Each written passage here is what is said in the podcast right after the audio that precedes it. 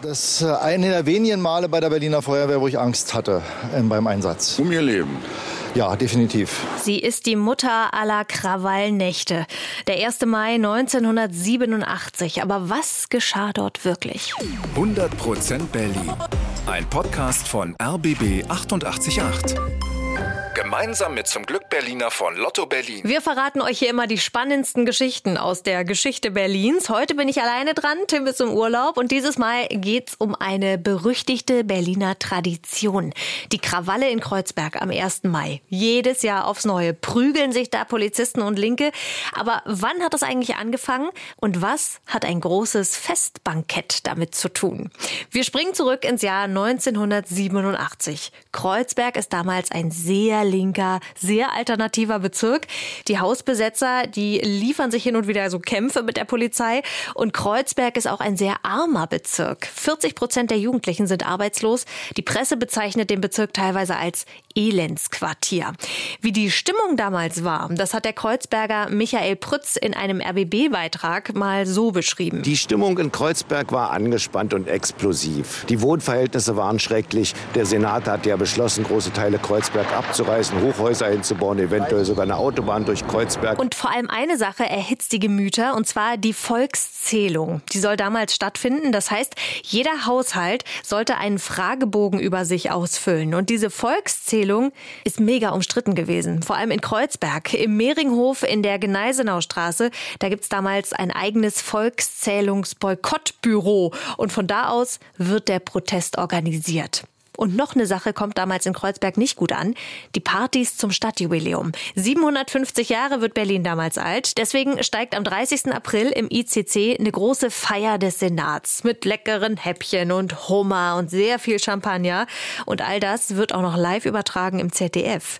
Und dann kommt er, der 1. Mai 1987. Und alles beginnt um 4.45 Uhr. Denn um diese Uhrzeit rückt die Polizei an. Und zwar beim Volkszählungsboykottbüro im Mehringhof. Die Beamten brechen die Tür auf, beschlagnahmen tausende Flugblätter und Plakate. Die linke Szene ist natürlich wütend. Aber erstmal bleibt es ruhig. Der 1. Mai ist ein sonniger Tag mit über 20 Grad. Tagsüber steigt ein großes Fest auf dem Lausitzer Platz. Da sind tausende Menschen und die feiern erstmal ganz friedlich. Aber dann, so ab 18 Uhr, wird's unruhiger. Die ersten Steine fliegen. Ein paar Autonome bewerfen ein Polizeiauto. Und eine linke Demonstrantin beschreibt das damals so. Woraufhin auch dann noch irgendwie so eine Punkschlägerei zustande kam. Dann kamen die ersten Bullen an, haben anstatt die Straßensperre zu beseitigen, zu beseitigen. ja, Stellung bezogen, haben angefangen, die Punks einzukesseln. Es wurden halt immer mehr Bullen. Also wirklich, sie haben nur provoziert. Ja, ob jetzt die Polizei oder die Linken provozieren, das sieht natürlich jede Seite ganz anders. Fakt ist, die Polizei setzt Tränengas ein, löst das Straßenfest auf. Und daraufhin zünden Demonstranten Autos an. Auch Bäume gehen in Flammen auf und ein Augenzeuge beschreibt die Lage hier. Ich glaube, ich bin im Krieg hier. Ich habe eben eine Frau gesehen, die mit Kinderwagen und in Angst und der Vater hinterher und nach seiner Frau schreien, weglaufen gesehen habe. Das sind Szenen, die, die, die erlebst du höchstens, was weiß ich, im, im, Libanon über den Fernsehen und sehr weit weg. Die Polizei verliert langsam die Kontrolle über den Bezirk. Es sind auch viel zu wenig Beamte. Mit so viel Gewalt hatte die Polizeiführung einfach nicht gerechnet. Und deswegen zieht sich gegen 23 Uhr die Polizei zurück. Jetzt eskaliert die Lage endgültig. Besonders beliebt bei den Plünderern ist der Supermarkt Bolle an der Ecke Wiener Skalitzer Straße. Mit dabei war auch der Künstler Gerhard Seifried. Ich habe gesehen, dass Leute ganze Einkaufswagen da rausschieben, obwohl das brannte. Und dann bin ich wieder irgendwie weggedrängt worden, weil natürlich die Polizei da rumgurkte und Menschenmassen. Und habe dann eigentlich erst gegen Schluss noch mal gesehen, was, was da los ist, als das Dach da einstürzte und all sowas. Dann geht der Supermarkt in Flammen auf. Die Feuerwehr versucht zu löschen, aber sie kommt nicht durch. Das erzählt damals Feuerwehrmann Albrecht Brömme. Wir gerieten ständig unter starken Beschuss durch äh, uns zugeworfene Pflastersteine. Wir konnten dadurch nicht mehr unsere Fahrzeuge verlassen.